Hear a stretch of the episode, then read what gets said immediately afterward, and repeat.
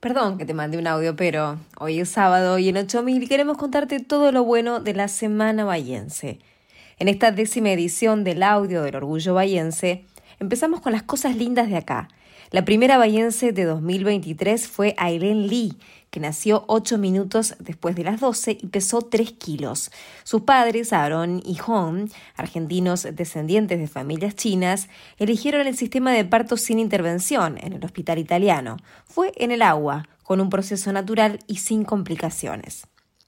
El fin máximo es que logren el mejor o más adecuado desempeño en su vida cotidiana, dijo Loreta Dibuo, directora del Instituto Bayense de Rehabilitación, que desde 2011 funciona en el barrio universitario.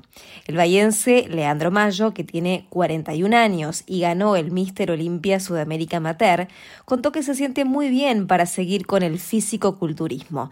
Es muy lindo representar a la ciudad recorriendo nuestro país y salir al extranjero y saber que estás representando los colores argentinos.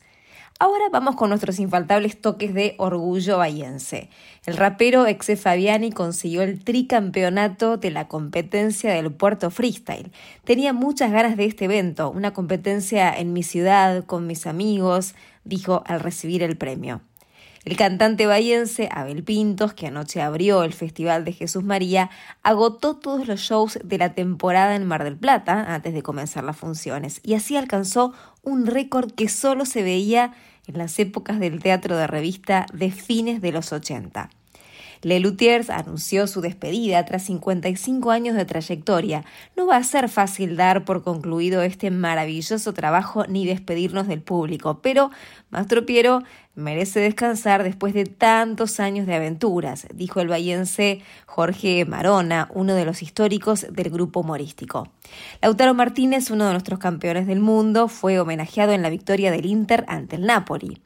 El otro campeón de acá, Germán Petzela, cumplió su promesa mundialista. Ahora luce un rubio platinado.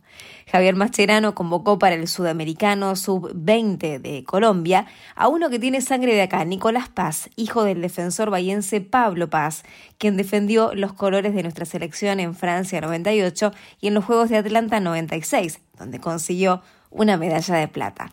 Bueno, esto es todo por hoy. Ya sabes, nos ubicas en la página 8000.ar, en las redes como arroba 8000 Bahía y en el email orgullobayense arroba gmail.com. Soy Agustina Arias y me despido. Gracias por estar ahí. Hasta el sábado que viene. Ah, y perdón que te mando un audio, pero